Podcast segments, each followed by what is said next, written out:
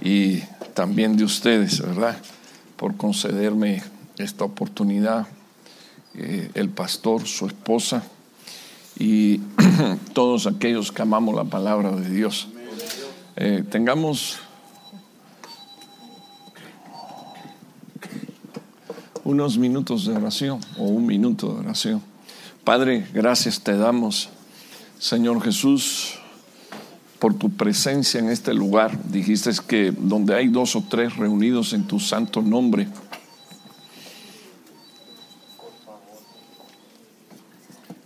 allí estás tú, Señor.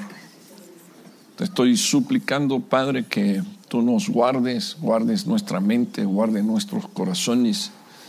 Señor oh Dios, y que venga sobre nosotros un espíritu de sabiduría y de entendimiento para poner por obra Señor, tu palabra.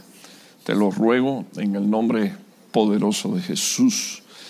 Señor, oh Dios, que no despreciemos el regalo ah, que representa, Señor, oh Dios, tener instrucción. Y te suplicamos que por tu buen espíritu seamos guiados y en nosotros se produzca el querer como el hacer, Señor. Gracias, Señor. Amén y amén. Eh, bueno, perdone la presentación que le voy a hacer.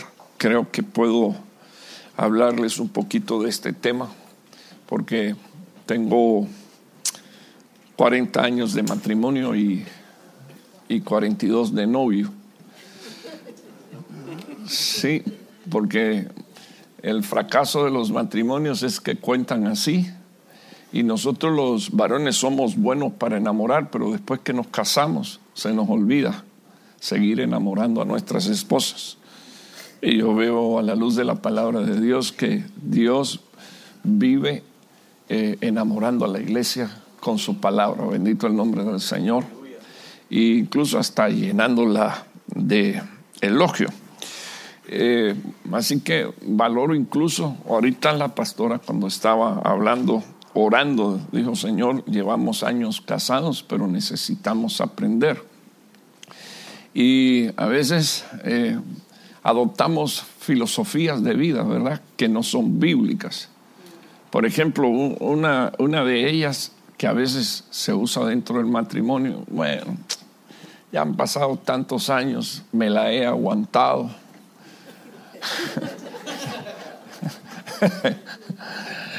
Árbol que nace torcido, jamás su tronco endereza. Cositas así, pero para todo eso hay Biblia, bendito Dios. Porque inclusive para el árbol torcido la Biblia dice que ya Dios le puso un hacha y que está presta a cortarla. Entonces ninguno de los que estamos aquí queremos ser cortados, sino que queremos ser eh, bendecidos. Y todavía, si Dios nos cortara, sería una bendición ¿Cómo así, hermano? Porque a Nabucodonosor lo cortaron, pero lo cortaron con una orden de que dejaran un pedazo de tocón y que al fluir de la palabra de Dios, bendito el nombre del Señor, ese árbol volvería a reverdecer, a fortalecerse, a crecer, y así Dios hizo eh, con Nabucodonosor y con su reino. Entonces, eh, Bendito Dios. Déjeme pasar aquí a, mi primera diapositiva. Amén. Quiero que usted vea eh, algo que todos nosotros conocemos. Primero, eh, yo quiero que, usted me escuche con oído circuncidado. Es probable que en medio de nosotros hayan eh, personas que tuvieron un primer matrimonio y ese matrimonio fracasó. Y, ahora tienen un segundo matrimonio y lo están viviendo en el Señor. Entonces, eh, lo primero que quiero decir es que Dios es perdonador de todos nuestros pecados. Pero yo debo de decir, por causa de las próximas generaciones que estamos levantando, que en la mente de Dios nunca estuvo el divorcio. Y como la mente de Dios nunca estuvo el divorcio, todos nosotros sabemos que hoy vivimos en una sociedad que por causa del pecado están los hijos de ella, los hijos de él y los hijos de ambos. Y eso es, aunque usted no lo crea, a veces eh, tiene sus conflictos y tiene sus batallas. Cuando yo hablo así es, pensando que el matrimonio cuando se asume, se asume con una responsabilidad y cada cual tiene responsabilidades dentro del matrimonio. Y si alguien eh, se casa con la vaca, también se casa con el ternero. Eh, y perdone, no, la intención no es decirle vaca a la hermana, sino que usted entienda que la madre no, la madre va a seguir siendo madre y, va a seguir teniendo ternura por su hijo, no importa si, si, si no es de ese hombre. Y ahora ese hombre es parte de un nuevo matrimonio.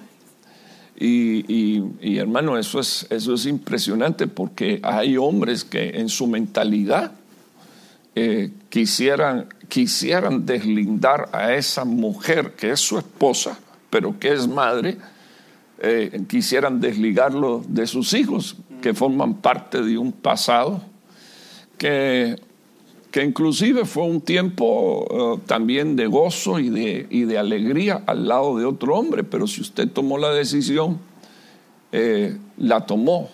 Y si la tomó, tiene que asumir como hombre sus responsabilidades y no pretender destruir el corazón y la mente de su esposa. Entonces, eh, para los nuevos, ¿verdad? Eh, yo siempre eh, digo que la ley de Dios se transmite a través de paternidad y de maternidad y nosotros no solo tenemos responsabilidades con nuestro matrimonio, sino con nuestros hijos. Y nuestros hijos deben de oír de nuestra boca que en la mente de Dios nunca estuvo el divorcio. Sí, pero tú te divorciaste. Sí, me divorcié, pero en la mente de Dios nunca estuvo el divorcio yo no quiero que tú pases por lo que yo pasé. Y no quiero que tú sufras lo que yo sufrí. Y por eso te digo que en la mente de Dios nunca estuvo el divorcio y que el matrimonio es una elección de vida. No es una opción, es una elección de vida. Aunque pudiera ser una opción si usted decide ser eunuco para Dios. ¿Sí entiende lo que le estoy diciendo? Pero como ninguno de nosotros renunció a eso, bendito Dios, nadie de los que estamos aquí se apuntó en el colegio cardenalicio para ser papa ni monja, ¿verdad? Entonces, todos estamos casados. Eh, una de las cosas que tenemos que aprender a la luz de la palabra de Dios es este, este principio. Entonces, eh, quiero, quiero presentarlo así si usted, bueno, ya me iba a salir, pero mejor que no porque esto se me puede enredar. El reino de Dios está compuesto de cinco cosas para los que están tomando nota. Son cinco P. Y, y comienza con principios. Y a los principios Dios añade promesas. Y a las promesas Dios le añade profecías. A las profecías Dios le añade poder y al poder Dios añade provisión. Esas cinco cosas hacen que se establezcan el reino de Dios en nuestra vida, en nuestra casa y en nuestra familia. Repito, principios, promesas, profecía, poder y provisión. Los principios son los fundamentos sobre los que tiene que trabajar tu, tu casa. Cuando tú oh, lees en la Biblia, si Jehová no edifica la casa, en manos trabajan los edificadores no quiere decir que usted no tiene que hacer nada. Lo que quiere decir ese versículo y lo que dice claramente es que Dios trabaja en favor y en bendición, eh, en favor y en bendición para tu vida y para tu matrimonio, pero que tú también tienes que trabajar. O sea, si Jehová no edifica, en vano trabajan los edificadores. Así que hay cosas que se las tenemos que dejar a Dios. Y a Dios únicamente le tenemos que dejar los milagros porque nosotros no podemos hacer milagros. Pero lo que nos corresponde a nosotros hacer, lo tenemos que hacer nosotros. Y eso forma parte de nuestra madurez, de, la capacidad de poder entender qué cosa es lo que le puedo dejar a Dios, eh, porque le toca a Dios, y qué cosa tengo que hacer yo porque me toca a mí. Entonces a veces en el matrimonio están los hiper mega intergalácticos y espirituales que dicen vamos a orar y se lo dejan todo a la oración. Eh, pero no todo, no todo, y yo le demuestro por la Biblia que no todos, no todo siempre es la oración. Por ejemplo, Dios le dijo a Moisés, ¿qué haces orando? O sea, hay un, hay un momento de crisis. Hay un ejército acá atrás que nos quiere destruir, tenemos el mar rojo por delante. Y a esa hora Moisés, muy espiritual, se tira a orar. Y el Señor le dice, ¿y por qué clamas a mí? ¿Qué tienes en tu mano? Te di una vara. Y en la Biblia se reconoce que es la vara de Dios. Te puse una vara en la mano extiende tu vara y lo próximo que le vas a decir al pueblo es que marche porque en la marcha yo voy a estar con él. Entonces, hay, hay cosas que le, que le tocan a Dios. ¿Qué le, ¿Qué le tocó a Dios? Dividir el mar. Pero a ellos le tocó marchar sin que Dios dividiera el mar. O sea, la disposición de levantarse y de actuar y salir caminando de frente al mal y, aquel hombre de Dios con la vara extendida y el mar se dividió. Ok, yo espero que usted entienda lo que yo estoy eh, queriendo plantar eh, en su corazón. Entonces, al Señor Jesús le hicieron una pregunta y, y, yo creo que es importante que entendiendo las bases del reino, que son principios, los principios Dios eh, le añade promesas. O sea, uno, nunca va a recibir una bendición de parte de Dios si antes no obedece un principio. Aún la salvación que muchos de nosotros decimos que es gratis, perdóname, no es gratis, costó el sacrificio de Cristo en la cruz del Calvario, el derramamiento de su sangre, la muerte. Eh, a Cristo le costó que lo escupieran, que lo abofetearan, que lo laceraran, que lo clavaran. ¿Cómo voy a decir que es gratis? Y si usted se da cuenta, ese mismo mecanismo se da en nuestra casa y en nuestra familia cuando, cuando los hijos tienen eh, 9, 10 años y usted le pone un iPhone 15 en la mano. Es gratis, no lo cuida, porque como es gratis, no lo cuida. Y la mayoría de los cristianos que dicen que la salvación es gratis, no, no la cuidan. Y la Biblia dice que hay que cuidarla con temor y con temblar, porque no es gratis. No me costó a mí, pero le costó al Padre, bendito el nombre del Señor. Entonces, sí me entienden, ¿verdad? Y yo a veces hablo un poquito recio, pero no estoy bravo. Es, porque me, hago la idea que estoy poniendo una estaca apostólica. Está, está bueno que cambiemos nuestra manera de pensar, incluso hasta de hablar. Porque entonces no apreciamos las cosas tal como son. Entonces, mira hermano, respondió Jesús y dijo, ¿no habéis leído que aquel que los creó o sea que Dios no solo creó al hombre, sino que creó el matrimonio. El matrimonio es una creación de Dios. ¿Me ayuda? Tiene a su esposa al lado, a su esposo al lado. Dígale, ¿oíste mamaita? ¿Oíste papaito? El matrimonio es una creación de Dios.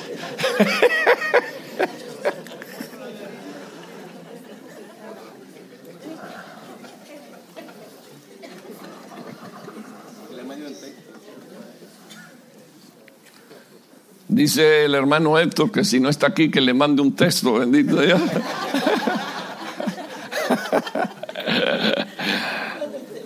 Eso es lo primero que quiero plantar en su corazón. ¿Para qué? Para que venga temor de Dios a nuestros corazones. Para que cuidemos lo que Dios creó. Bendito el nombre de ese. Habría, habría que ver muchas cosas acá, pero mm, que Dios me ayude. Entonces dice la Biblia que los creó desde un principio, los hizo varón y hembra. Y por esta razón, voy a, leer rapidito, por esta razón dejará el hombre a su padre y a su madre y se unirá a su mujer y los dos serán una sola carne.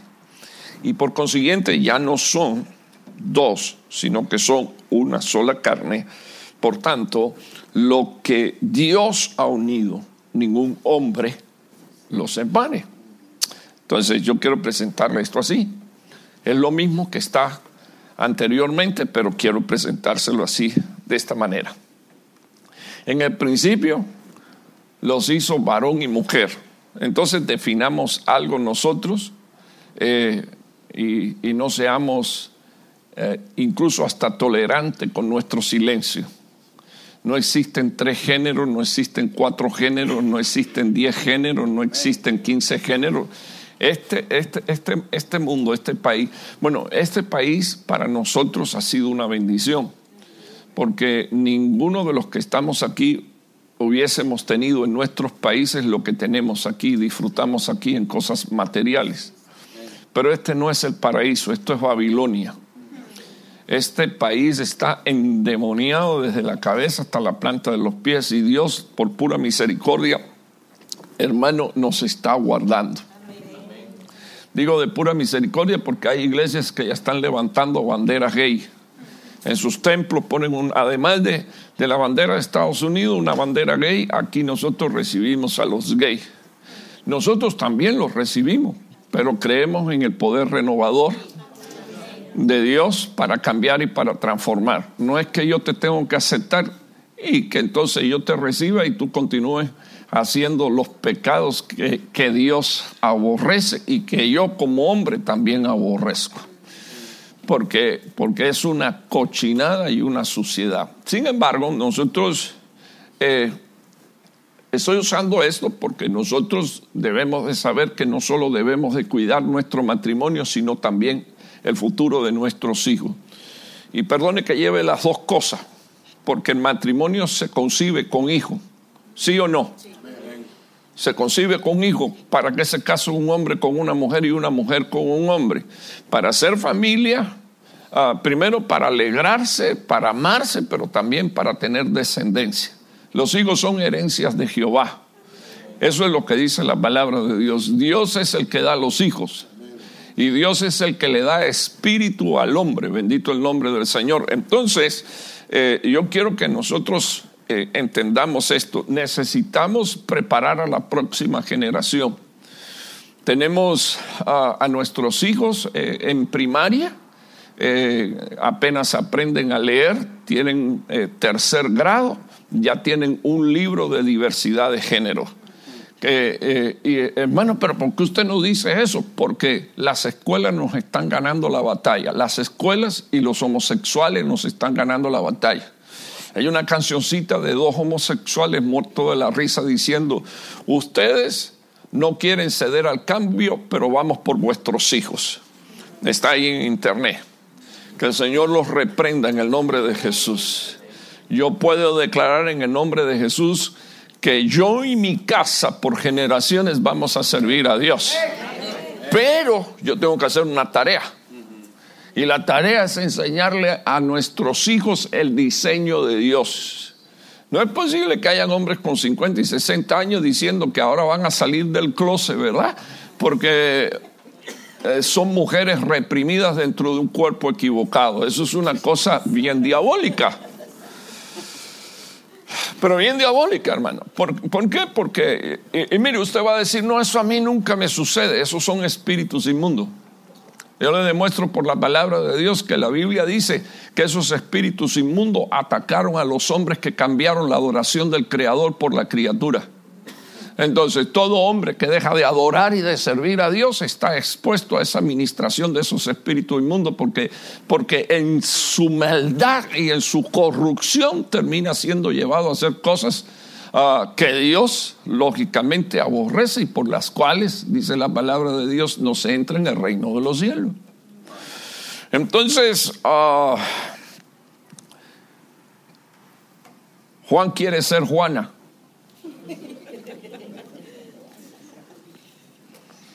Y a, Juana, y a Juan lo complacen y le hacen una operación, le cortan el miembro viril, le hacen una vagina artificial y finalmente le dan una tarjeta de identidad que dice Juana Pérez.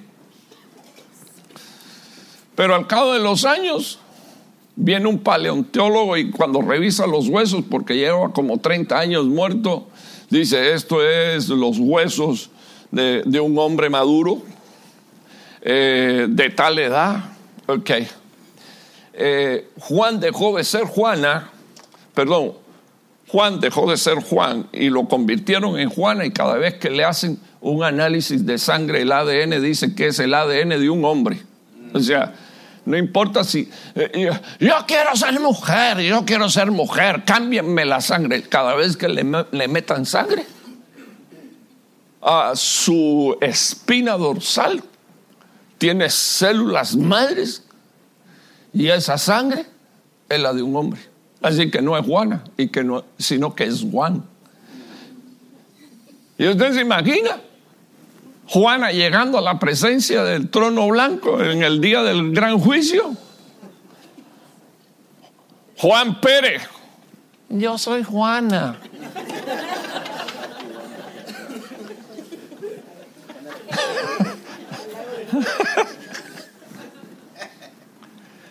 Entonces, para mí eso tiene una importancia tremenda para bendición de, mis próximas generaciones. No solo para bendición mía, sino de mis próximas generaciones. No le entregue la educación ah, de sus hijos a las escuelas. El Señor dijo, le vas a enseñar a tus hijos la ley de día, de tarde, de noche, en el camino, en la sala de tu casa y al acostarte. No dejes de hacer eso. El Señor Jesús dijo que desde el principio fueron, ¿qué dice la Biblia, por favor, hermano? Fueron dos géneros, se lo subrayo aquí, dos géneros, dos géneros. La ciencia dice que son dos géneros y todos los que andan con esta agenda de locos quieren, quieren que nosotros nos olvidemos de la ciencia y de la palabra de Dios. Entonces, ah, lo próximo que quiero decirle a los hermanos varones, el hombre dejará a quién, por favor, hermano. Ok, su esposa no se quiere casar con un, un mamis boy. Si entiende esa frasecita, ¿verdad? El mamis boy es el chico de mami. Eso no lo quiere su esposa. Y al principio está establecido. No, pero es que yo tengo eh, que, ocuparme de mi mamá. No dice aquí la Biblia, abandonarás. Lo que dice aquí la Biblia es que los dejarás. O sea, establece que se está iniciando una nueva familia y para dejar a los padres, eso puede ser eh, por geografía, puede ser también económicamente. Quiero, quiero dejarle algo a usted, transmitirle esto a usted. Pablo dijo que no son los hijos que, eh, los que están para sostener a los padres, sino que son los padres los que están para sostener a los hijos. La pregunta que hago, ¿Cuándo usted deja de ser padre? Hey, listen to me. ¿Cuándo deja de ser padre? Nunca. Nunca. Nunca. No se deja de ser padre nunca. No se deja de ser madre nunca. Entonces uno tiene que preparar hijos, prepararlos para la vida. Usted se dará cuenta que si si, una persona vive 75 años y, lo más probable es que a los 25 ya esté fuera de casa con un matrimonio. Ese es, ese es un tercio de su vida, van a estar, un tercio de la vida de sus hijos van a estar con usted. Usted necesita prepararlo para los próximos dos tercios. Y esto va en las dos direcciones. Usted tiene que saber, bendito el nombre del Señor, que sus hijos van a salir un día y que sus hijos, yo he encontrado esto, hermano, eh, lo estoy hablando así con toda, porque el pastor me dijo, tú con toda confianza, habla lo que el Señor ponga en tu mente y en tu corazón enseñarnos. Se sabe, se sabe, usted puede, usted puede poner ahí las causas, la mayor incidencia de divorcio en este país es por causa de dinero, manejo de dinero eh, ni siquiera pecados de inmoralidad sexual. O sea, eso están en segundo lugar, las traiciones. Pero la, la, razón por la cual se dan divorcios en este país es por temas de manejo de dinero, dinero escondido, dinero que ella le manda a su papá o le manda a su mamá o dinero que él le manda a su papá o a su mamá a escondida, cuando las cosas deberían de hacerse en un orden. Y el orden que estoy planteando es que ningún hijo tiene responsabilidad de sostener a sus padres. La Biblia dice que son los padres los que están para sostener a sus hijos. Ahora, todo hijo tiene el deber de honrar a sus padres. Entonces, déjeme poner esto en perspectiva, porque cuando usted manda dinero, usted no está honrando a sus padres. Yo creo, por ejemplo, yo tengo una mami, o tengo mi mami que todavía está viva, tiene 86 años y yo me ocupo de ella, yo me ocupo de ella, de, mandarle eh, una ofrenda a ella, pero primero mi esposa lo sabe. Lo segundo que yo quiero mencionar a usted es que yo he encontrado que hay muchas formas de honrar a mis padres y una de ellas es servir a Dios como lo hago.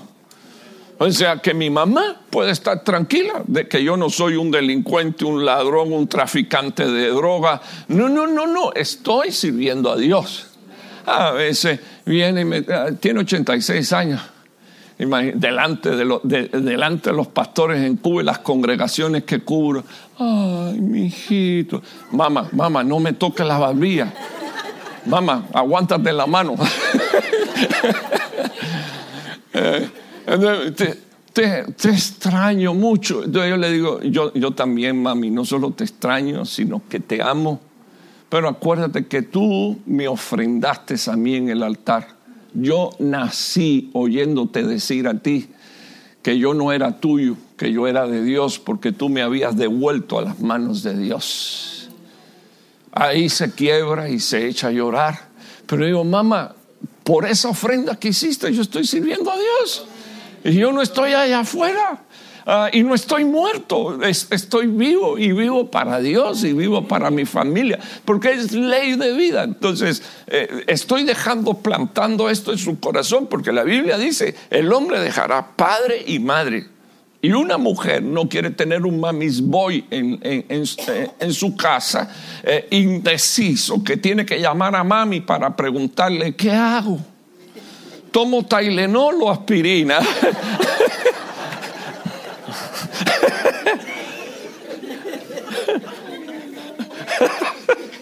Perdone, hermanos varones, perdónenme, bendito Dios, pero ahí estoy yo incluido también, porque yo, por género, estoy definido. A mí me sacaron, me colgaba así, macho, varón, masculino, bendito nombre. Entonces, eh, se deja a los padres a nivel psicológico. Porque tienen que haber, normalmente tiene que haber una ruptura. Si una mujer quiere ser feliz con un hombre, tiene que dejar atrás. E incluso, mire, hay un versículo bíblico. ayer, eh, ayer o antier, no recuerdo cuando hablé, estuve hablando de los que dicen soy orgullosamente. sí, se acuerda, ¿verdad? Y algunos hasta me amarraron la cara, hermano. Pues, pues, porque tienen problemas serios con el patriotismo. Pero el problema es que en el libro de los Salmos Dios le dice a la, a la, mujer que es tipo de la iglesia que se olvide de su pueblo y de la casa de su padre. Si quiere, si quiere que el rey la ame, se tiene que olvidar de todo lo que, lo que la tiene ligada de forma emocional a cosas que, no, ya no, ya no. Entonces, eh, no sé si quieres madurar, pero hay que madurar, porque si no la vida te va a dar lecciones serias. Entonces, eh, se deja incluso a los padres a, a nivel espiritual. Y se deja a los padres, no tengo tiempo hermano de detenerme ahí, pero ahí su pastor lo, los va a guiar, bendito el nombre del Señor, y se deja, se deja a, padre y madre en la toma de las decisiones.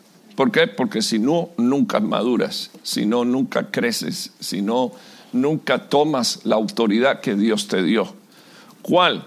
Dios nos hizo a nosotros los varones, nos hizo cabezas.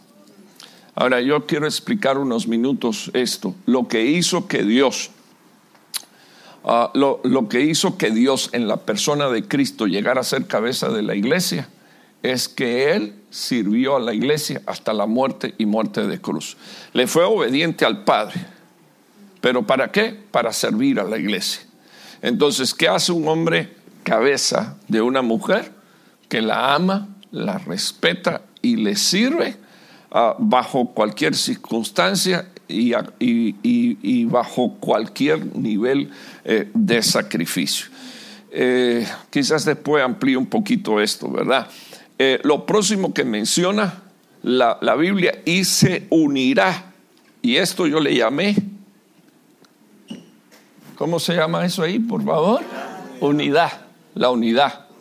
La unidad es importante por varias razones. Eh, primero, dos no pueden estar juntos si no se ponen de acuerdo. Por lo tanto, yo le puedo contar a ustedes que en, mis 40 años de estar ministrando como pastor, eh, porque me casé y salí al pastorado. Imagínese usted qué combinación esa. Eh, yo me he encontrado un sinnúmero de, de personas que viven dentro de la misma casa y están divorciados. Están divorciados emocionalmente. Están divorciados en la toma de decisiones porque su matrimonio Ah, y su casa la convirtieron en un campo de batalla y una lucha de poder. A ver quién gana, quién decide, quién manda, quién gobierna, qué cosa es lo que se hace. Y eso es penoso, eso es, para empezar es vergonzoso. Eh, algunos hombres le dicen a las mujeres, la Biblia dice que te calle, pero es que la Biblia no dice eso. O sea, la palabra del Señor enseña que dos no pueden caminar si no se ponen de acuerdo. Entonces, ¿cómo vas a poder caminar con tu esposa si tu esposa no puede hablar en tu casa? Además de que ella habla 45 mil palabras al día, ¿verdad? Que las necesita porque se ahoga, bendito Dios. Entonces, ¿cómo, cómo decirle cállate? ¿Cómo decirle cállate? Ahora, ¿cómo tú conoces a una persona si no es hablando, oyéndola hablar? Porque la Biblia dice que de la abundancia del corazón, habla la boca. Entonces, si, quieres conocer a alguien, necesitas dejarlo hablar.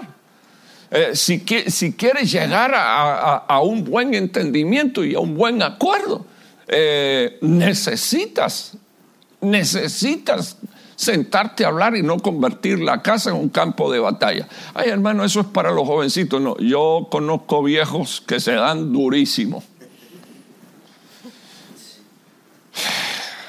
Y ahí no está Dios. Le iba a decir con todo el respeto, pero si usted está así, yo no tengo por qué respetarlo, yo tengo que ayudarlo, bendito el nombre del Señor. El matrimonio no es para contender, el matrimonio no es para pelear, el matrimonio no es para guerrear, entonces se necesita una unidad y, la unidad es, es, una unidad que se da a partir del pensamiento y de la acción. Uno hace huir a mil, dos hacen huir a diez mil. Y entonces lo que se produce es una sinergia. Uno cae, el otro le levanta. Ah, uno, uno, uno se debilita, el otro lo fortalece. Entonces es importante que nosotros entendamos por qué es necesario esa clase de unidad. Luego después eh, quiero que usted entienda la próxima expresión y yo le puse a esto proceso. Los dos llegarán a ser una sola carne. Entonces le puse ahí, no idealizar. Eh, a esta hora, cuando estoy viendo los matrimonios aquí, la mayoría de ellos maduros, pues entonces ya usted sabe de lo que yo le voy a decir. Eh, no existe el príncipe azul y no existe la princesa rosada, no se puede idealizar. O sea, no existe. Y generalmente las mujeres idealizan. Eso es lo que pasa, bendito Dios, que yo, yo pensé que iba a ser de otra manera. Bienvenida a la, a la realidad. El príncipe azul no existe. No existe. Por eso es importante enseñarle a nuestros hijos a tomar decisiones. ¿Sobre la base de qué? Número uno, observa que sea un hombre temeroso de Dios y una mujer temerosa de Dios. Eso no quiere decir que es perfecto. Eso lo que quiere decir es que constantemente está en la búsqueda de hacer la voluntad de Dios. ¿Se está entendiendo? Bendito el nombre del Señor. Entonces, eso tiene esperanza. O sea, un matrimonio así tiene esperanza. Eh, tenemos que enseñarle a nuestros hijos a no idealizar eh, y a poner, a aprender a conocer a la persona y usted tiene que aprender a conocer a su cónyuge poniendo virtudes y defectos. Eh, a la hora de la elección, ya no, ya ahora no le toca a usted elegir, ahora le toca a usted decir, Señor, ten misericordia, cámbialo, Señor. Porque yo no le escogí su balán, su balán lo escogió usted, bendito Dios. Y si el tipo es un animal, que Dios lo cambie, bendito Dios. pero, pero no, no.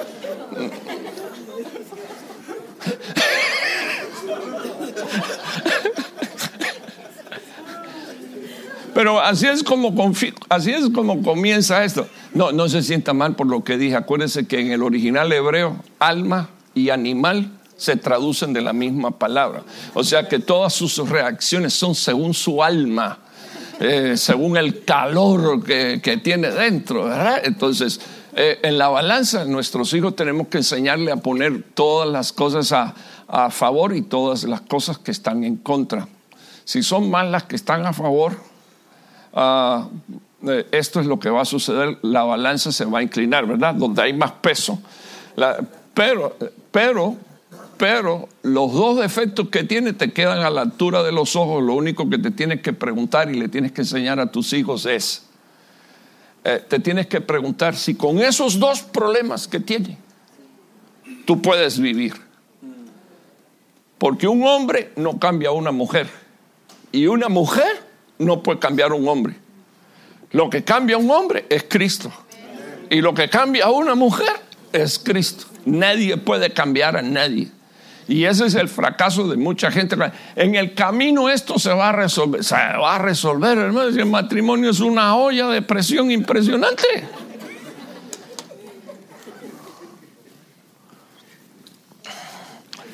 ...40 años casado y recién la estoy conociendo, hermano.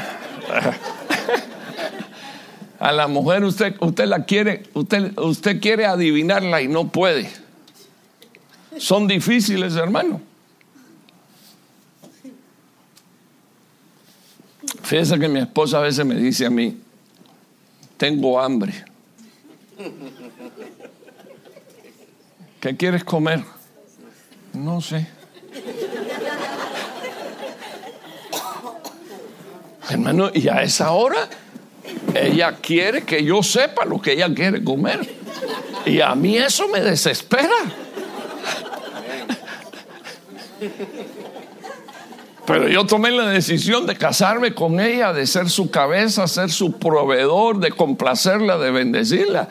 entonces ahí es donde tengo que hacer acopio. Varones no pidan paciencia porque van a conseguir prueba.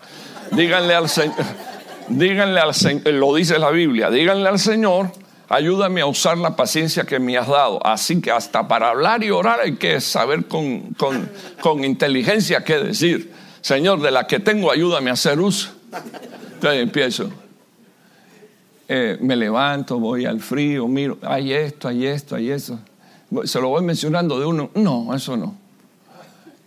pero, pero hay esto. No, eso tampoco.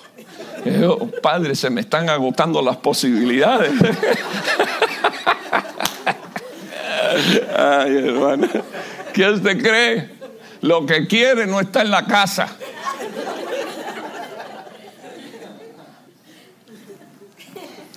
Pero yo no me voy a acostar tranquilo. Yo voy a, calentar el carro, yo me voy a montar en el carro y yo voy a salir a buscarlo.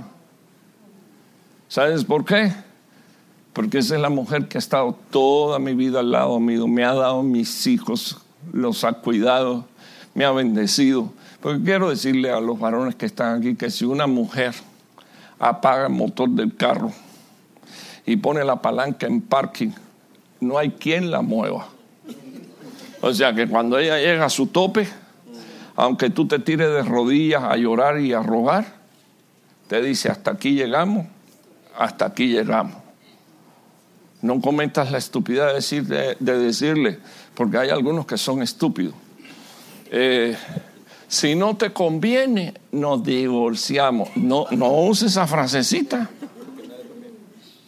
Porque un día te dice, papadito chulo, hasta aquí. No, pero mujer, yo te lo decía bromeando, bromeando. Todas las veces que me hablaste me lo tomé en serio. Entonces, porque lo que tú le dices a una mujer, como se lo dices, te lo cree. Ese no es su defecto, ese es su virtud. Porque te confía a ti ciento por ciento. Entonces, lo que tú le digas, eso es. Entonces, mm, así, le digo a los varones, su mujer no es la, la única difícil. Yo me confieso en, en alma y cuerpo que, que es difícil. Pero ninguno nos apuntamos en el colegio cardenalicio, sino que tomamos la decisión de hacerla feliz a ella, hasta donde yo sepa. En cualquier lado donde te case, usted se compromete a hacer, a hacer a esta mujer feliz. Tanto es así que yo le dije, mamá, le dije un día a mi esposa, mamá, fíjese que nos, nos dijeron que hasta que la muerte nos separe, pero nos vamos a ir juntos en el nombre de Jesús y la muerte no nos va a separar. Hermano, cuando tú tienes esa mentalidad, mire, yo tenía, como le digo, uh, tengo 62 años y llevo 40 pastoreando, me casé con 22. Y tuvimos, uh, dos años después, edad 24 años, tuvimos a, nuestra primera hija y teniendo nuestra primera hija, mi esposa le declaran cáncer en ambas mamas. Y ya yo estaba pastoreando y me fui delante de la presencia del Señor y le dije al Señor, Señor, yo quiero que tú la sanes. Te lo ruego, te lo suplico. Es la madre de mi hija, Señor. Yo estoy comenzando el ministerio. Yo sé que si me quedo, así le oré al Señor, sé que si me quedo viudo, me puedo volver a casar porque, porque Jesucristo me autorizó a casarme si me quedaba viudo. Yo no me quiero quedar viudo, Señor. Yo la quiero a ella y yo quiero la sanidad de mi esposa. O sea que yo no puse mi esperanza en mi libertad. No sé si usted entiende. Cuando tú, cuando tú amas cosas, tú luchas por ellas. Y aún en las peores condiciones, tú no dices, ¿qué voy a hacer? Si se muere, la entierro. Gloria a Dios. ¿Fue tu voluntad? No. No, hermano, no. Entonces, ¿qué hice? La peleé. Y un día el Señor me dijo, llámala en público y dile a la iglesia por lo que vas a orar, porque estábamos, hermano, estábamos metidos en una aflicción tremenda. ¿Y qué? Si en eso el Señor me dice, pregúntale a la iglesia si hay alguien más y se levantan dos hermanas más que tenían esa misma situación. Y ese día, hermano, cuando oramos, mi esposa fue sana y las otras dos hermanas fueron sanas. Mi esposa, denle ese aplauso al Señor para honra y gloria.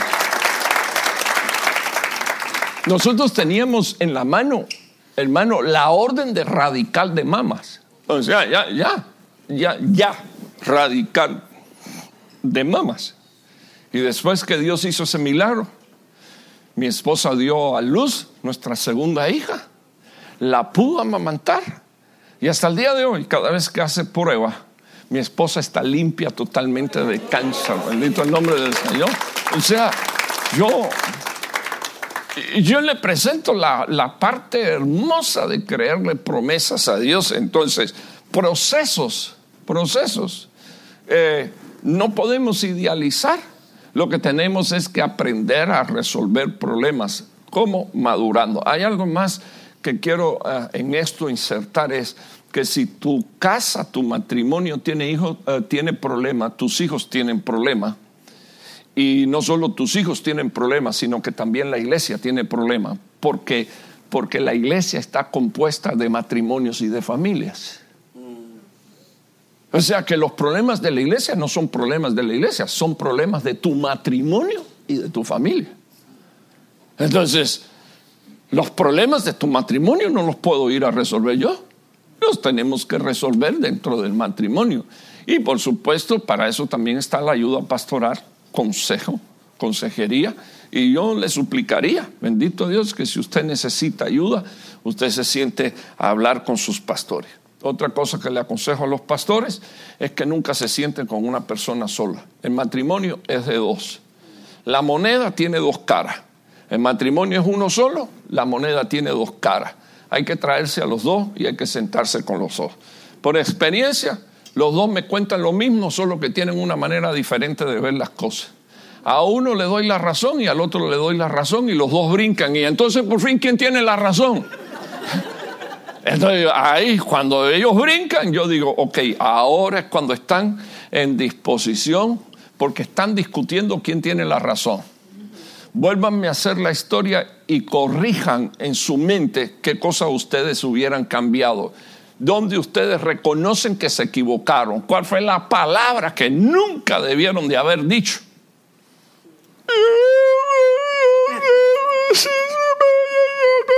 No, no, pero no llores que te quiero entender, porque a esa hora lo resolvemos todo con llanto. Hermano, y eso es otra cosa, las mujeres son buenas para llorar. Algunas no, pero hay otras que, que el corazón se le quebranta a uno porque uno no quiere verlas así. Entonces, pero las cosas se hablan. Y hay que hablarla, eso se llama comunicación. ¿Ok? Entonces, Quiero que usted observe eh, este penúltimo, ya se me fue mucho tiempo en esta diapositiva. Eh, quiero que usted vea la intervención directa de Dios, lo que Dios ha unido. Y usted se tiene que ver así, no una unidad desde usted, sino de una unidad proporcionada por Dios. Y hermano, debería haber temor de Dios en nuestro corazón para sostener eso que Dios unió porque Dios nos hace responsables por eso. Eh, eh, lo otro, lo otro que, que quiero que usted observe aquí, el hombre quedó desautorizado. A veces leemos esto, eh, y esto es un absoluto. Ni, lo que Dios unió, ningún hombre lo separe. Entonces, cuando lo leemos, Estamos mirando a que viene alguien de afuera a separarlo. Pero no es así. Ningún hombre es.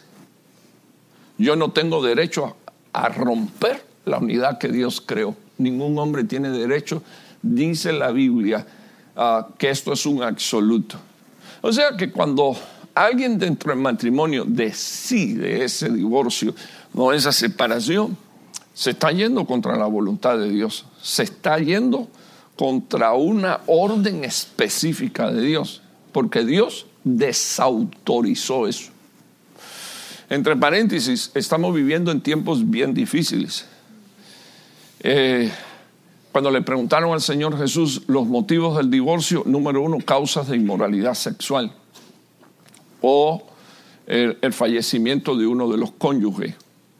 Pero hay una, hay una regla superior a esa que es la regla del amor y del perdón, no del perdón y del amor. Porque no es posible perdonar si uno no ama. Dios te perdonó porque te amó. Bendito el nombre del Señor. Si no, no te hubiera podido perdonar. Entonces yo siempre cuando tengo matrimonios delante y que están en una situación donde hubo alguna infidelidad, eh, le digo, si tú crees que es posible, eh, porque amas a este hombre o porque amas a esta mujer, el próximo paso sería perdonar.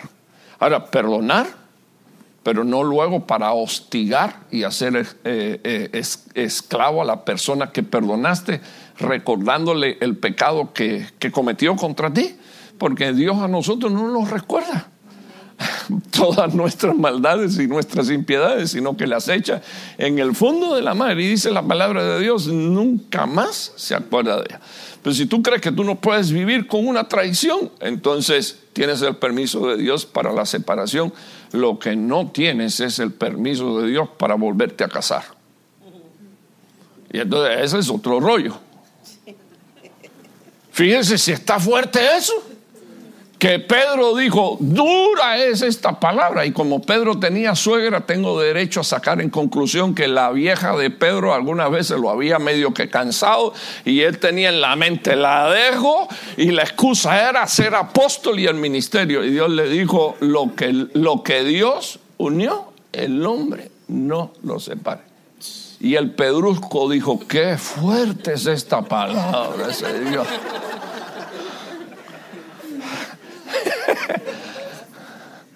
Las hermanas, díganle a sus esposas ahora, papaito, estás desautorizado.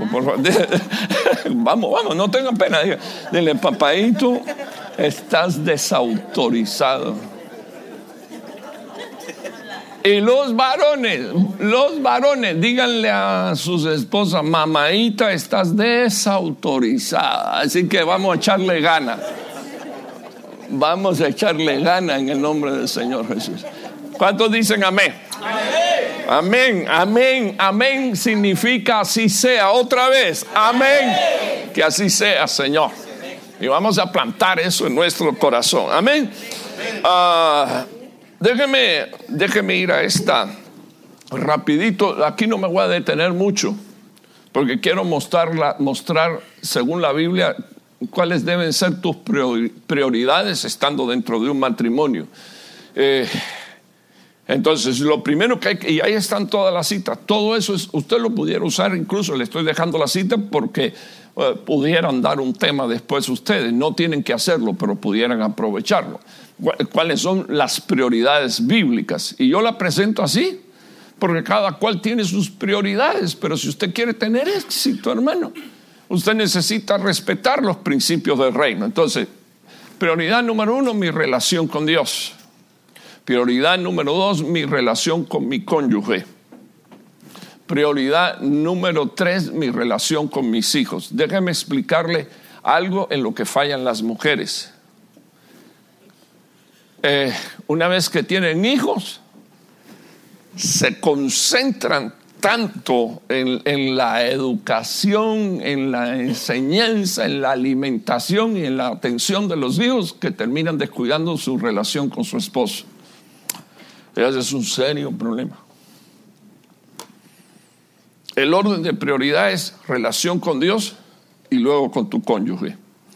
Primero de Corintios capítulo 7, versículo 7 dice la Biblia que si usted se va a separar, que sea de mutuo acuerdo, ah, para buscar del Señor, y dice la palabra de Dios que tiene que ser por poco tiempo para que no hayan ataques eh, del enemigo en cuanto a tentación con relación al otro cónyuge que se ha quedado esperando por este que está buscando el rostro de Dios. Así que las a los varones le pido por favor que respeten a sus esposas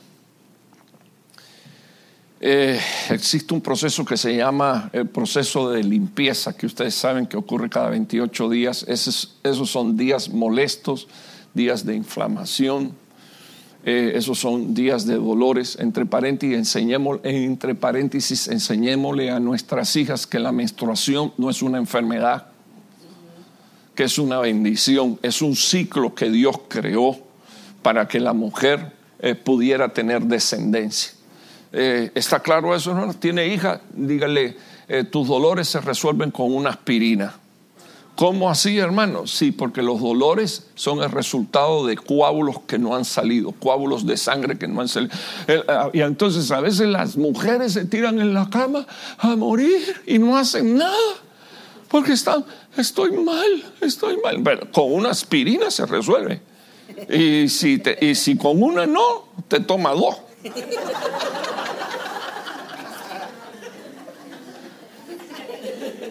Eh, explico, hermano, estoy siendo muy, muy... Porque quiero ayudar. Quiero ayudar. Hay muchas personas que no saben esto. Y, no, y, por, hermano, ¿y por qué la aspirina? No, no es por el dolor, sino porque es un anticoagulante.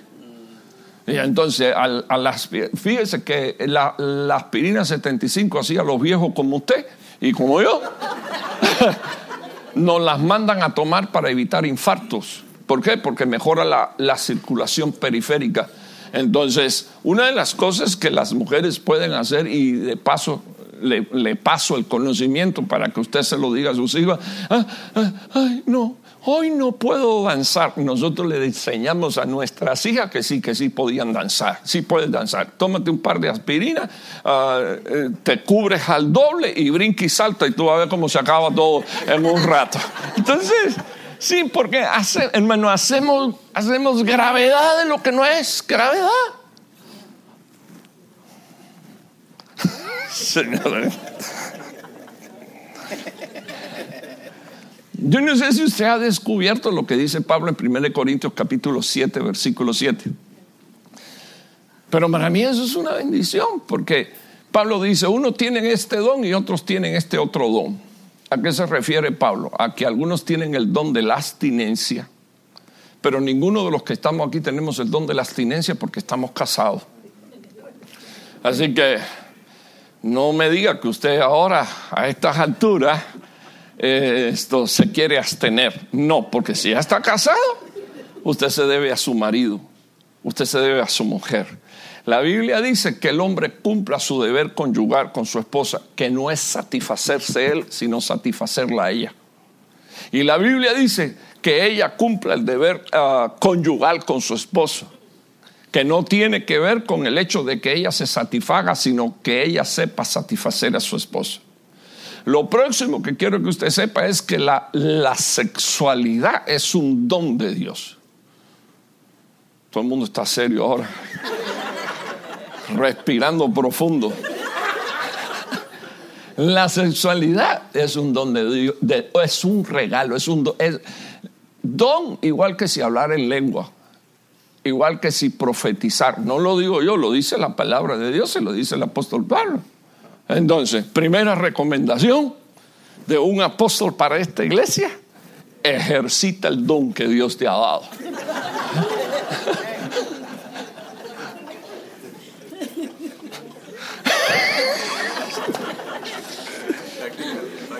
Ejercítalo. Ay, Señor, ayúdame.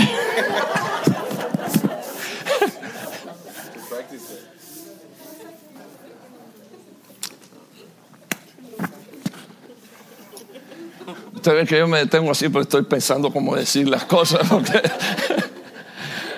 Porque, yo quiero que de paso mantengamos la santidad, ¿verdad?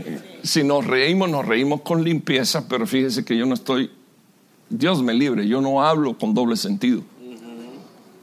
Y hablo con principios bíblicos para bendición de ustedes.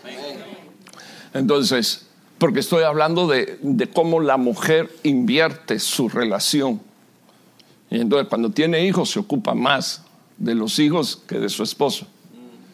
Y lo que está haciendo es exponiéndolo. Es más, lo estás entregando. No voy a justificar nada incorrecto que él haga. Pero lo que estás haciendo es exponiéndolo, lo que estás haciendo es entregándolo.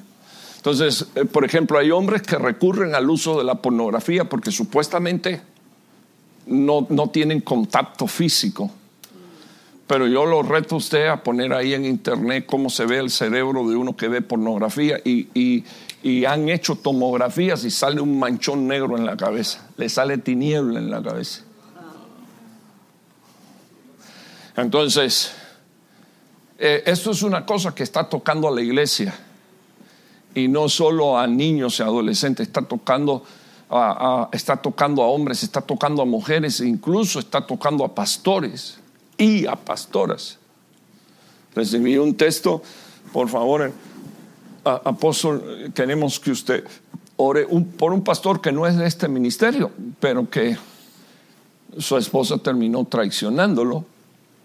Y uno lo primero que va, qué clase de villana, pero es tarea del hombre ocuparse de su esposa y es tarea de la mujer ocuparse. Entonces, hermano, bienvenido a la vida y a las responsabilidades. Eh, eso de que, no, no, yo estoy muy vieja para esto, este viejo asqueroso ahora me quiere tocar. Pero, perdone, es, eso no lo pensó Abraham ni tampoco Sara. eh, Isaac no nació por obra del Espíritu Santo, el único que nació por obra del Espíritu Santo fue Jesucristo. ¿Cómo recibieron, cómo recibieron sus regalos? Haciendo uso del don que Dios les había dado. Entonces yo le explico a usted, pero un hijo a esta hora, ah, tú no sabes lo que puede hacer Dios, ¿verdad? No te lo deseo porque yo tampoco lo quiero, pero...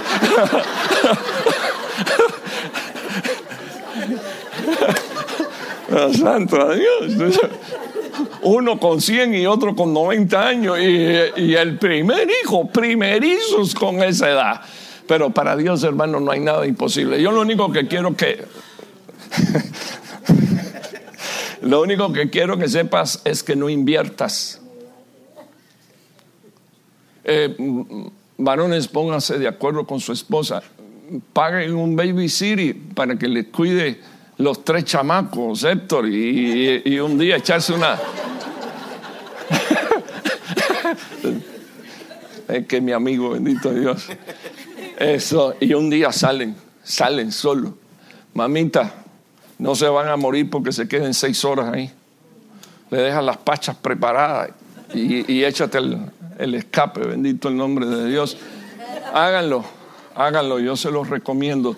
Eh, varones, les ruego, por, favor, mire, yo soy malo con las fechas. Mi esposa, mi esposa tiene nueve hermanos, todos sus hermanos casados. Y todos tienen hijos, son más de cuarenta y pico, y ella se acuerda de la fecha del cumpleaños de todos. Esa señora se acuerda de que yo un día 2 de septiembre la enamoré y un día 9 ella me dio el sí porque no, me dio el sí al momento. Se fue y me dejó clavado siete días ahí crucificado. Eh, pero yo soy muy malo con las fechas y a veces estoy frente a inmigración y me preguntan, eh, me preguntan la fecha de nacimiento y la cabeza se me queda dando vueltas porque eh, yo pienso en español, pienso en inglés, en español sería 8 de abril, pero en inglés sería abril 8, entonces me quedo así. Y, oficiales dicen, ¿qué? ¿No te acuerdas de tu cumpleaños? Malísimo que soy con la fecha, pero yo tengo una manera de resolver eso. Y la manera es ir, paso por Walmart, un ramo de flores, 15 dólares Total, ya no me puedo comer la, McDonald's porque me hace daño, entonces invierto en ella. Escucha esto, mujer feliz, vida feliz. Usted tiene, usted tiene, usted tiene a su mujer feliz y a la mujer no. Mire, si es una vieja loca que quiere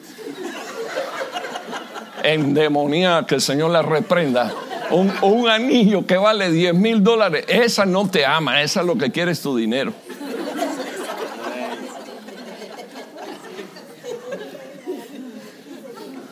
Ella lo único que quiere es que tú la tengas presente. Pero así somos nosotros los macho alfa, alfa animales.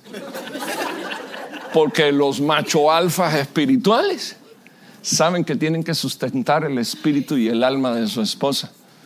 Y un ramo de flores. Yo llego, yo llego con ese ramo de flores, incluso trato de comprarlo cuando ella no está en la casa. ¿Usted sabe por qué? Porque esto es otra cosa. Las mujeres son mamaosas. Entran por la puerta. Alguien estuvo aquí. ¿Quién comió aquí? ¿Quién durmió aquí? Hermano, son expertas. Si le mueves un vaso así, 10 centímetros, ella sabe que alguien tocó el vaso. Uno casi diría que son psiquiátricas, pero no, es su naturaleza, bendito Dios. Como ellas son las de la casa, entonces mi esposa entra. Y, yo sé, siempre entro delante, pero ahora cuando sé que le está esperando el ramo de flores, yo para que para ver sus reacciones, me quedo detrás de ella. Ella entra y, yo la veo y lo observo y ella está así, revisando todo. Y a veces hasta hace esto.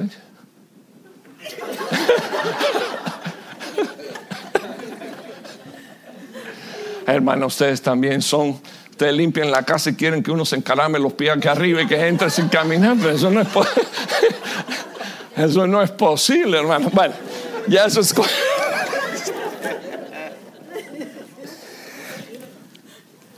Quiero que rectifique esto porque algunas de ustedes han hecho esto.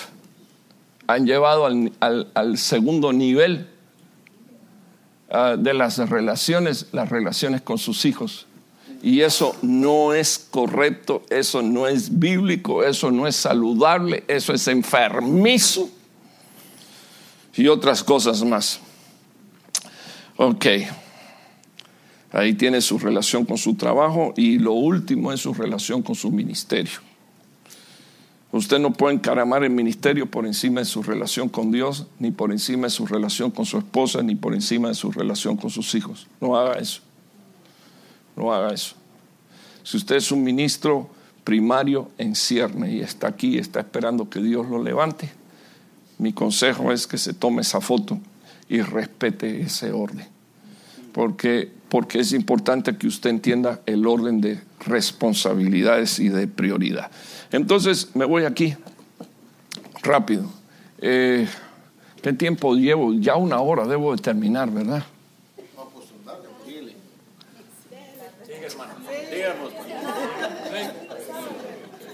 Por decisión de las masas.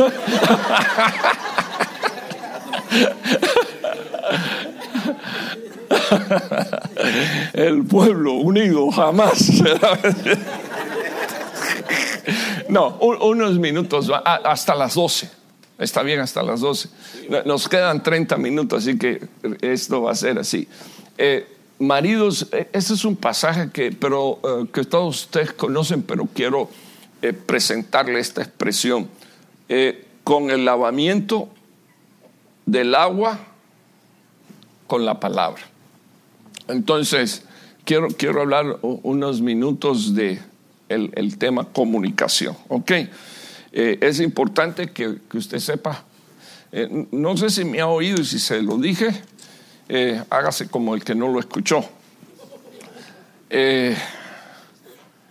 La mujer le pregunta al hombre, ¿comiste? Y el hombre contesta con monosílabos, siempre. Todos nosotros contestamos con monosílabos, sí. Todo el que contesta con monosílabos con su esposa perdió la batalla. Porque ella le va a preguntar, ¿qué comiste?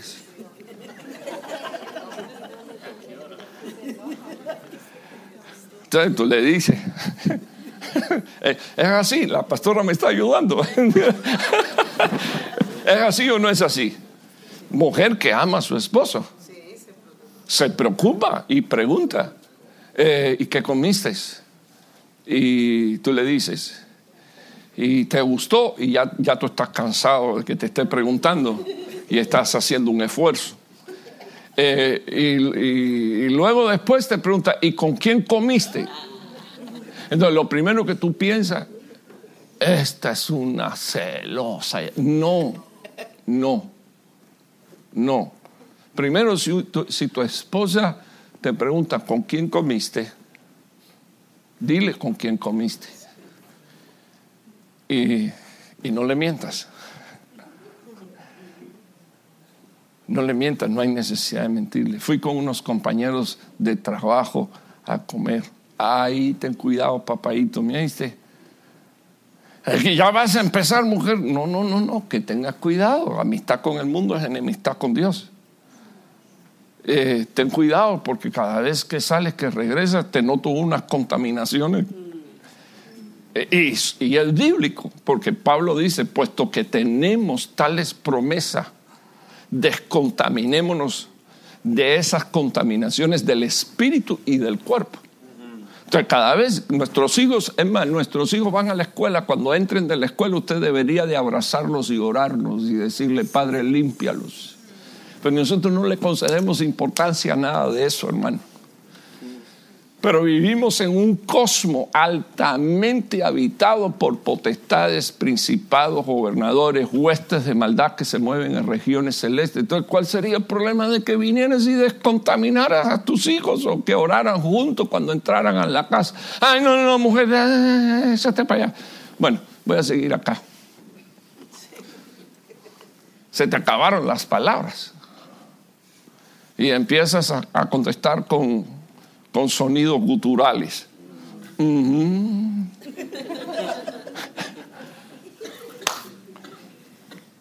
La Biblia dice para santificarla habiendo purificado, habiéndola purificado. Entonces la Biblia dice cómo una mujer es limpiada, cómo es que una mujer es purificada en sus pensamientos. Una de las cosas cuando nosotros ya fuimos a ir al matrimonio, mi esposa me dijo, Raúl, hay algo que quiero pedirte, por favor. Nunca me mientas. Porque esa sería la decepción más grande de mi vida no me mientas. Es todo. Tú me dices la verdad, es más, tú me dices una mentira y yo te voy a creer. Pero si yo te descubro la mentira, hermano, yo no sé en su país, pero en, el que yo nací, dije, no sé en el suyo porque no sé si lo ha comprado, pero donde yo nací, donde yo nací, dicen, dicen que es más fácil atrapar a un cojo o más fácil atrapar a un mentiroso que a un cojo. O sea, porque el que dice una mentira tiene que decir otra para sostener esta. Y tiene que decir una tercera para sostener esta y esta. Y ya cuando viene por la quinta no se acuerda de la primera. Él mismo se enreda. Pero tú no me dijiste esto. No, mujer, no sé en qué momento. Ah. Ok, mujeres, guarden su corazón entonces, pero estoy hablando a los varones porque la tarea de limpiar es de los varones. Y hay algo, hay algo que se llama abuso verbal, que no necesariamente tiene que ver con lo que dices, sino también con lo que no dices.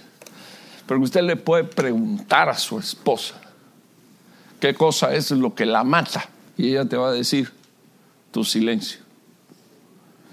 Porque el hombre cuando calla, ella no será, él estará callando de cansancio. Él tiene unos deseos de tirarse en la cama y mismo no, como trabajo y esta quiere que yo hable, pero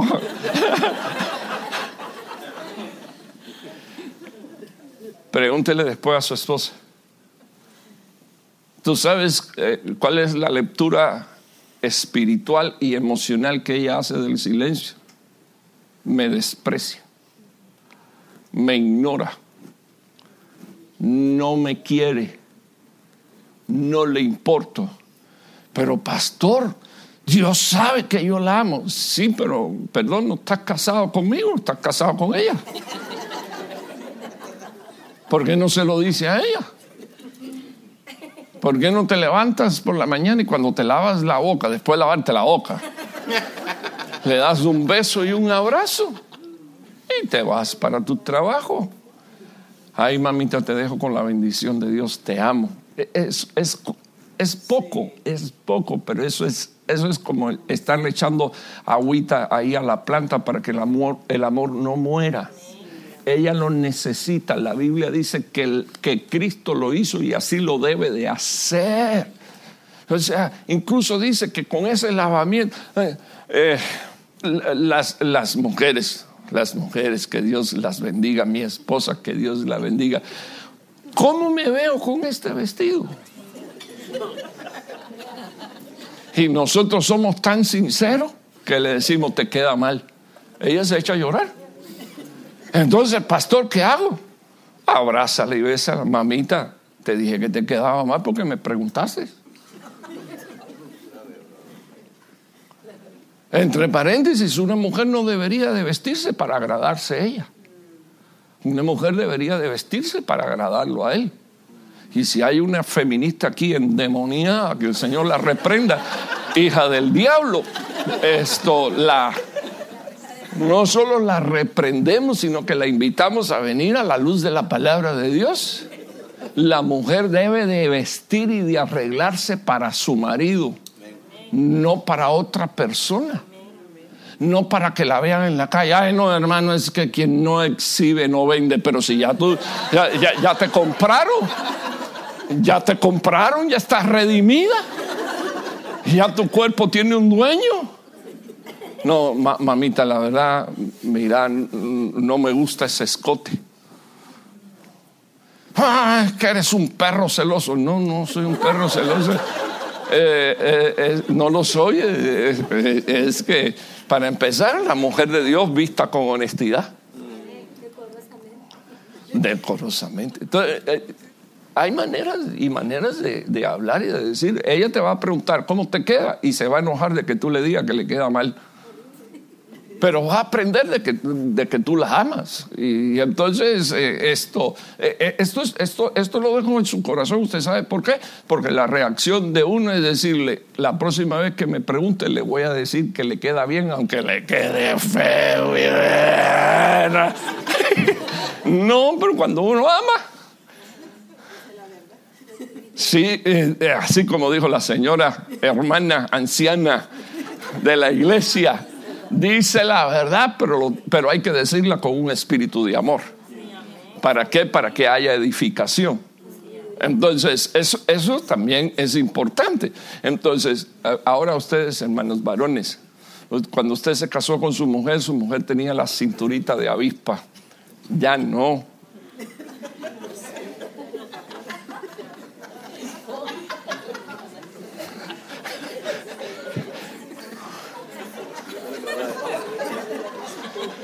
Yo no sé por qué se ríen, pero está bien.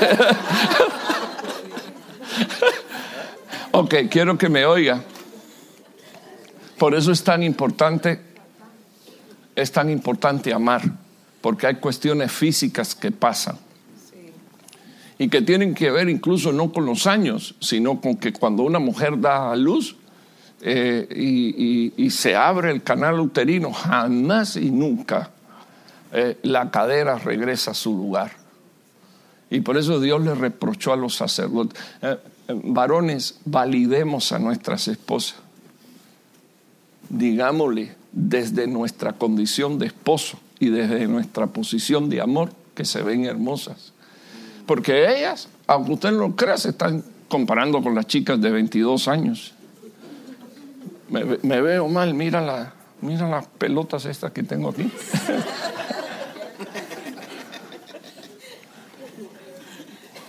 No te lo dicen, pero lo están pensando.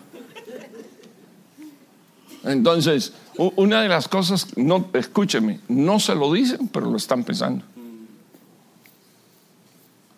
Si quiere, cuando llegue a casa, pregúntele, mamita, ¿es verdad que se va a armar un lloriqueo terrible, bendito Dios? Pero te va a echar la culpa a ti.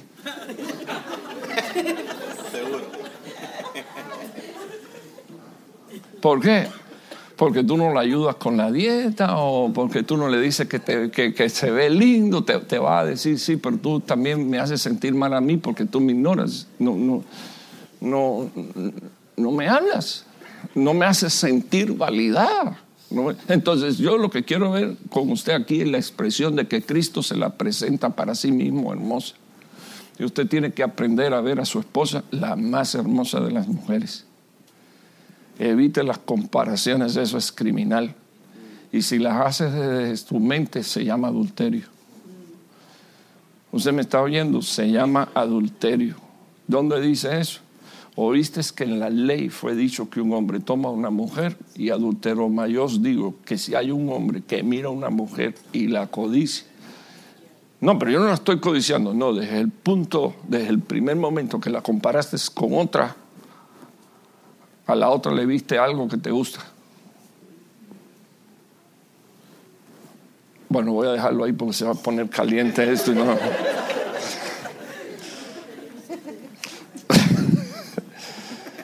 Entonces, a tan solo 20 minutos de terminar, quiero que usted vea estos versículos. Si usted puede hacerle las fotos, yo me voy a ir rapidísimo. Muerte y vida. Así que quiero que lea esto, muerte y vida están en poder de la lengua. Y los que la aman comerán de su fruto. Así que deberías de amar tu lengua para bendecir. Porque tu lengua tiene un poder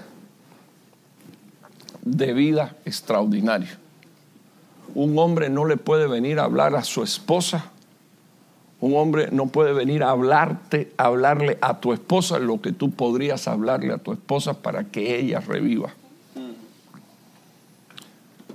Y, y espero que esto no esté sucediendo, ¿verdad? Pero también hay, hay hombres impíos que conocen la debilidad de una mujer y llegan con una rosita. Y ella comete la tontera de recibirla, porque dice, es una rosa. Pero se queda eso en su mente. ¿Cómo este se ocupó de mí? Y le dice una frase, te ves, te regalo una flor, pero sonríe porque tú eres más bella que esta flor. Y ella, ah".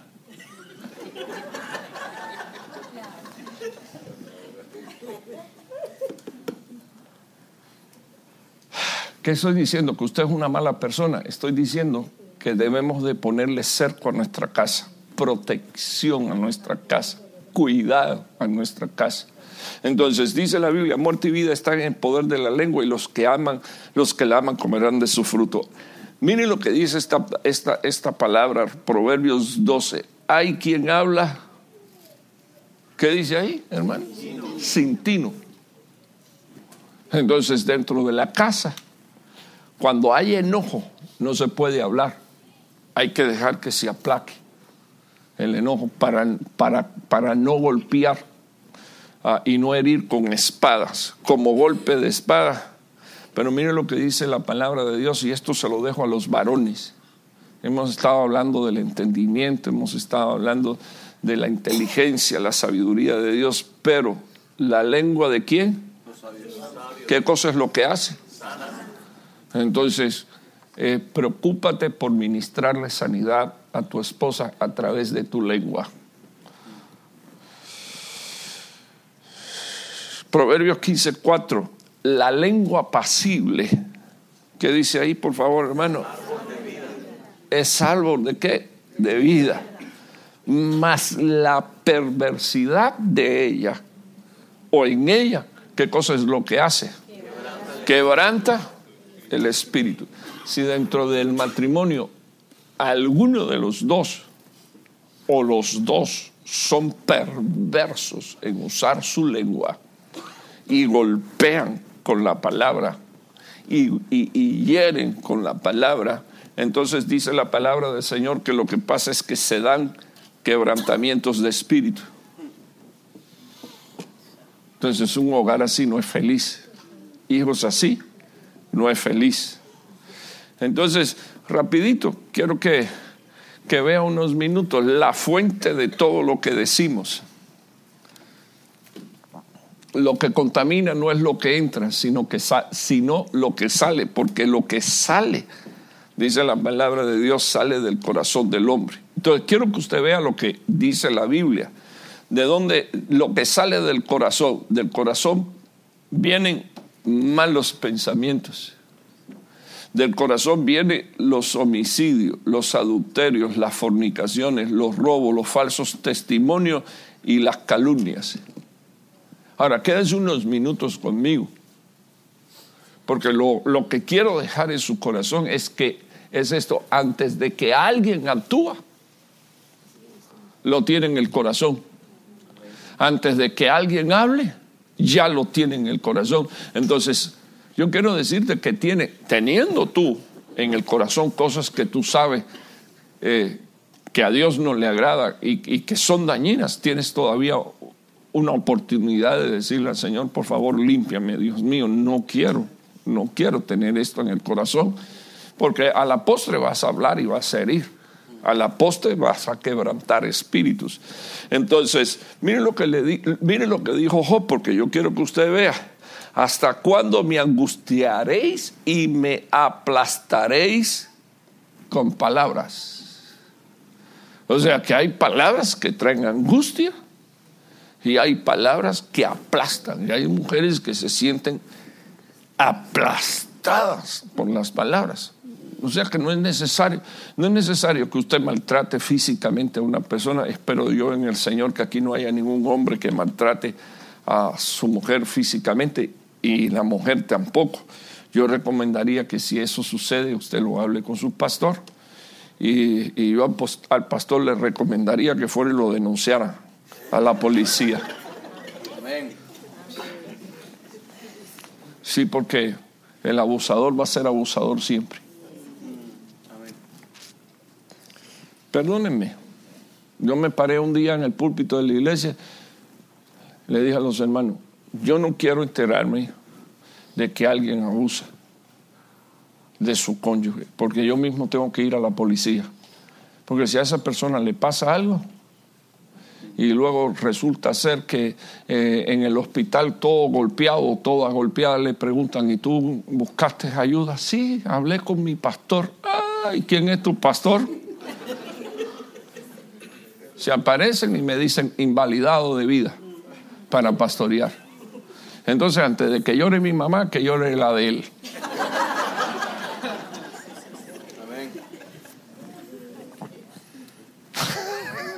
Perdone que yo hable así, pero.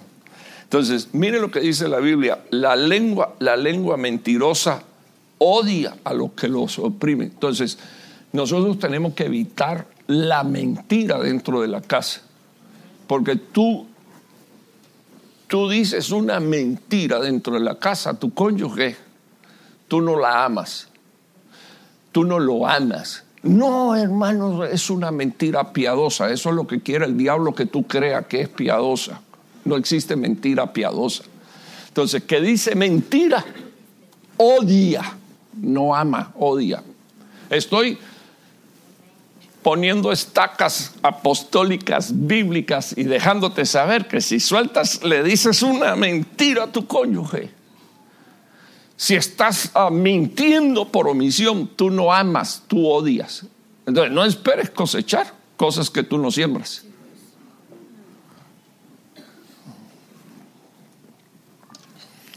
Aquí tendríamos que hablar un poquito de la boca lisonjera. Eh, no se trata de mentir, de decir la verdad, pero de decirlo de una forma agradable. Bueno, amados hermanos, eh, perdone que corra ahora, ¿verdad? evitando los abusos psicológicos y verbales dentro del matrimonio. Aprenda a dar respuestas agradables y adecuadas. Porque la palabra del Señor dice que si tú, si tú aprendes a dar respuestas adecuada, tu cónyuge se alegra, tus hijos se alegran. Eh, ¿Cuántos quieren ver alegría en su casa? Si eres de los que nunca habla, comienza a dar respuestas adecuadas. Y si eres de los que hablas golpeando, entonces comienza a dar respuestas adecuadas y va a venir alegría a tu casa, a tu hogar y a tu familia. El corazón del sabio, dice la Biblia, enseña con qué? Con su boca. Por eso yo le suplicaría que usted evite amenazar a sus hijos con darle paleta. Hay un momento en que usted necesita sacar y enseñársela. ¿Ve? Pero dice la palabra de Dios que se enseña con qué, por favor, hermano? Con la boca. Y entonces dice la Biblia que no solo se enseña, sino que hay que buscar la persuasión, que por supuesto tiene que venir del Espíritu Santo de Dios. Aquí usted tiene las palabras, las palabras ah, ah, agradables, son dulces al alma y salud, dice la Biblia, ¿para qué? Por eso hay también mujeres con artritis, ¿verdad?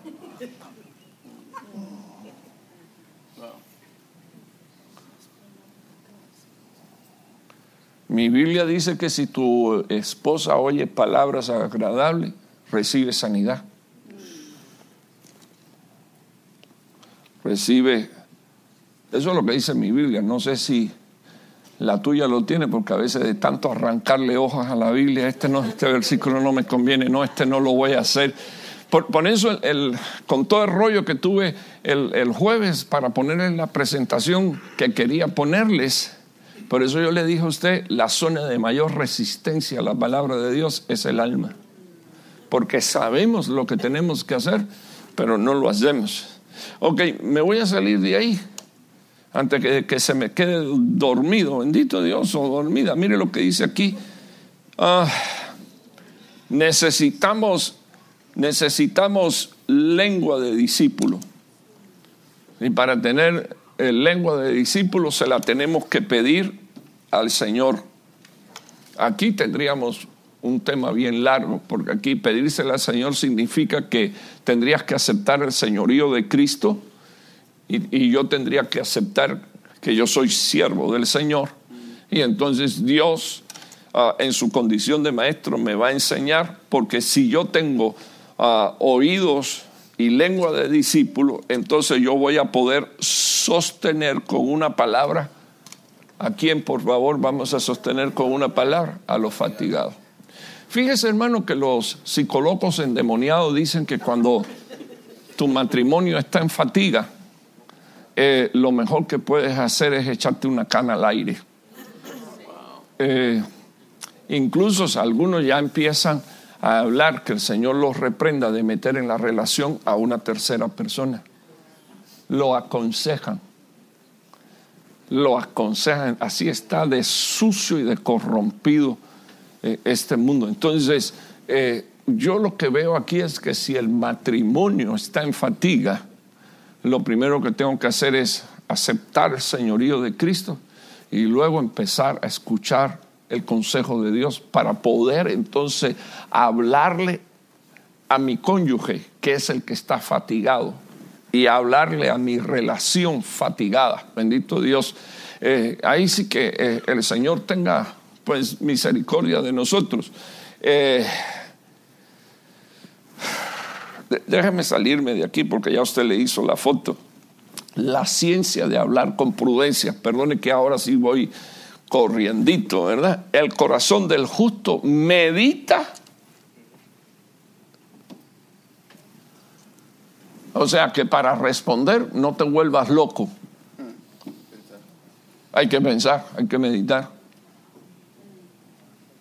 No sé si alguno es rápido diciendo cosas, pero que el Señor tenga misericordia. Sin embargo, y, mire aquí, mire aquí, más la boca de los impíos, que dice acá, por favor, hermano. O sea, hermano, es una injusticia que tanto el varón como la mujer acumule cosas, acumule cosas, acumule cosas, y en una acumulación de cosas un día hay un disgusto, y de una vez, hermano, le tira la composición entera que tiene como 15 oraciones, eh, rociadas con malas palabras, sazonadas con malas palabras, bendito el nombre del Señor, y la Biblia dice que así habla la boca de un impío, mas la boca del impío habla nada más que lo malo. Y la mujer le dice, pero tú lo único que sabes hacer es señalarme lo malo. No tengo nada bueno para ti. Y el hombre de repente no lo dice, pero lo piensa. Porque también hay mujeres, hermano.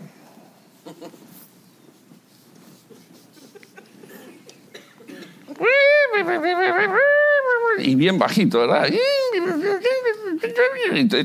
y porque me falta esto, y porque no me has dado esto, y, él, y él por dentro, y bueno, y, dónde quedó tal día que hice esto, y dónde quedó tal día que hice esto otro, y todo, todo lo que he hecho es malo, y los hijos que te hice, ¿qué?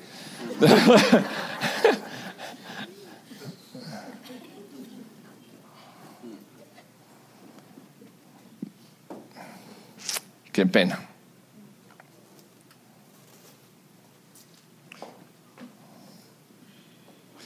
Mire este versículo, el último, me estoy brincando un montón ahí. El que responde antes de escuchar, no sé si hay alguno así en tu casa. No dejas hablar a tu esposo o no dejas hablar a tu esposa ni explicar. No, pero que, eh, pero déjame terminar. No, porque tú siempre. Por favor, déjame terminar. Yo creo que eso no sucede aquí, porque ustedes son tan santos que deberían de estar en el cielo. Mejor ya termino, bendito Dios. El que responde antes de escuchar, dice la Biblia. O sea que yo lo que quiero que usted sepa que lo que se está dando en su casa es un ciclo de siembra y cosecha. Eh, dígale a, a su cónyuge, papaito, mamadita vamos a tener que cambiar la siembra. Por favor, con, con- con amor. Vam- Vamos a tener que cambiar la siembra.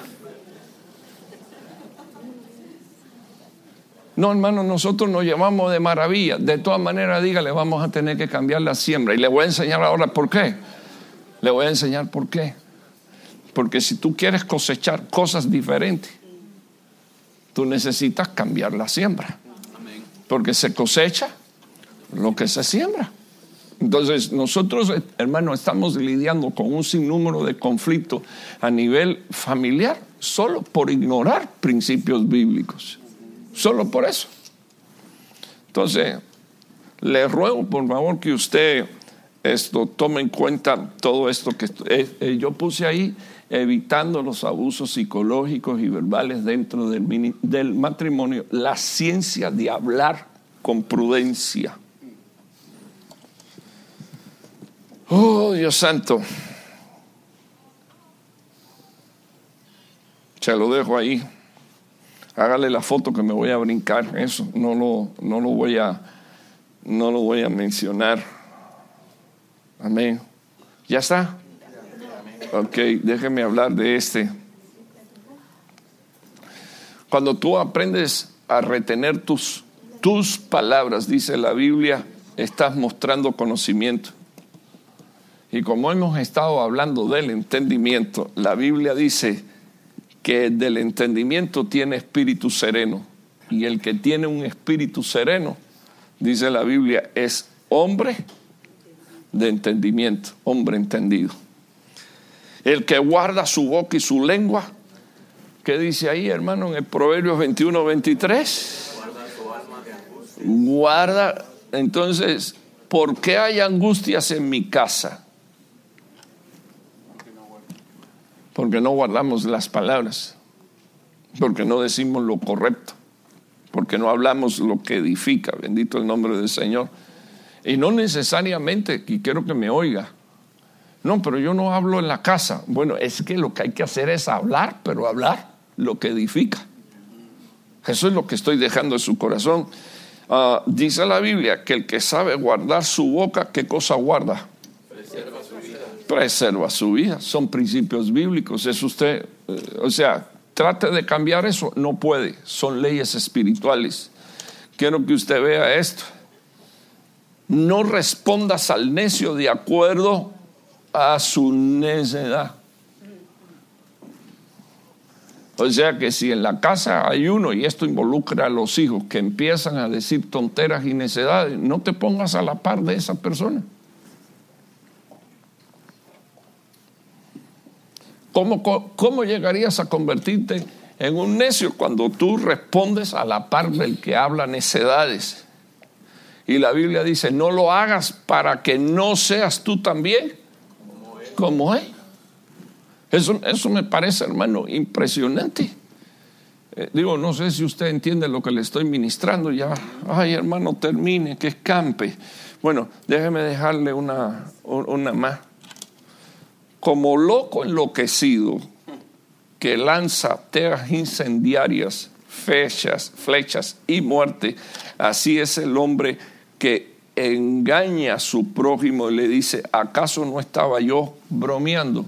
No, mujer, era una broma. No, no, no, papito, lo que te dije era una broma, no. Te lo tomaste muy a pecho. Entonces, mire lo que dice la Biblia. Como un loco enloquecido que tira incendiarias. O sea, que hay gente que dice las cosas y luego dice, era un chiste, era una broma. Y hermano, hay cosas que no son broma. Y le voy a decir algo, ponga sus reglas en su casa y en su matrimonio.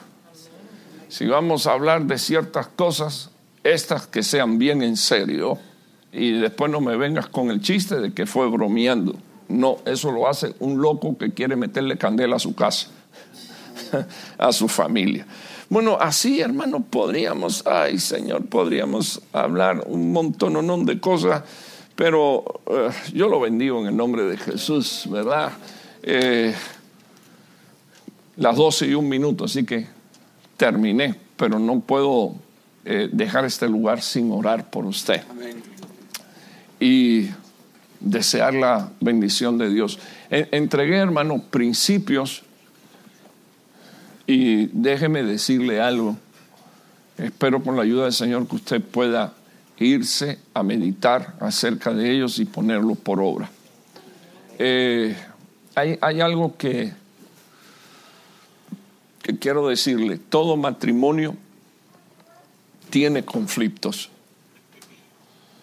Y, todo matrimonio debe de saber que hay algo que se llama resolución de conflictos.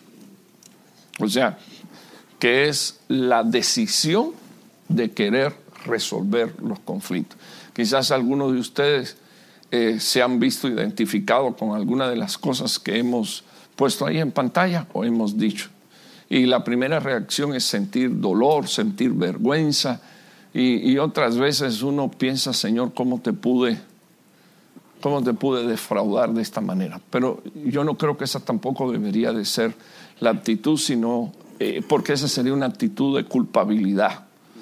Entonces yo creo que la actitud debería de ser reconocimiento, arrepentimiento, que significa metanoeo, cambio en nuestra mente, y la decisión eh, de querer hacer las cosas bien hechas de acuerdo a la palabra de Dios.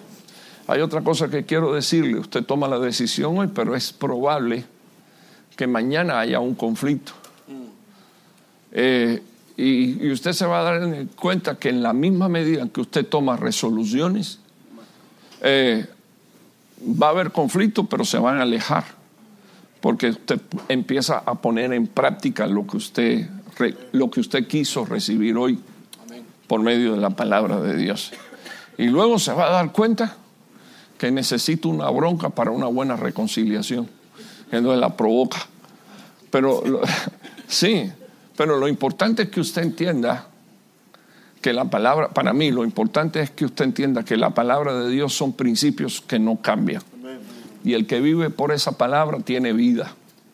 Y tiene vida en abundancia. El que vive por esa palabra tiene derecho a ser bendecido. Porque cuando usted obedece, hermano, detrás de una obediencia, ¿qué cosa es lo que hace Dios?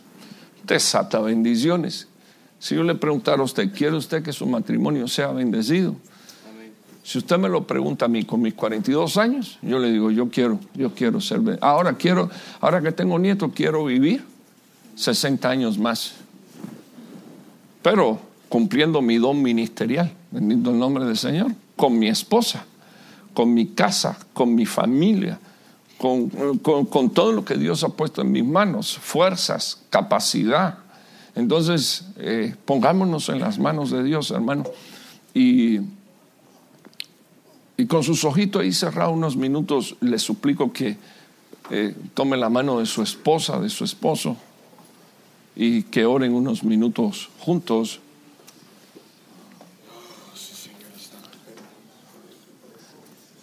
Eh, quiero que también le diga al Señor, eh, si hay cosas que usted reconoce que no están bien, que tú le digas al Señor, Señor, por favor, perdóname y ayúdame.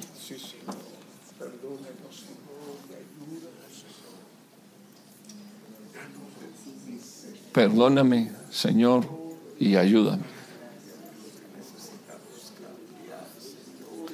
Bendito sea el nombre del Señor. Bendito sea el nombre del Señor. Lo dejo a usted unos minutos, hermano, para que usted ore con su esposa y con su esposo.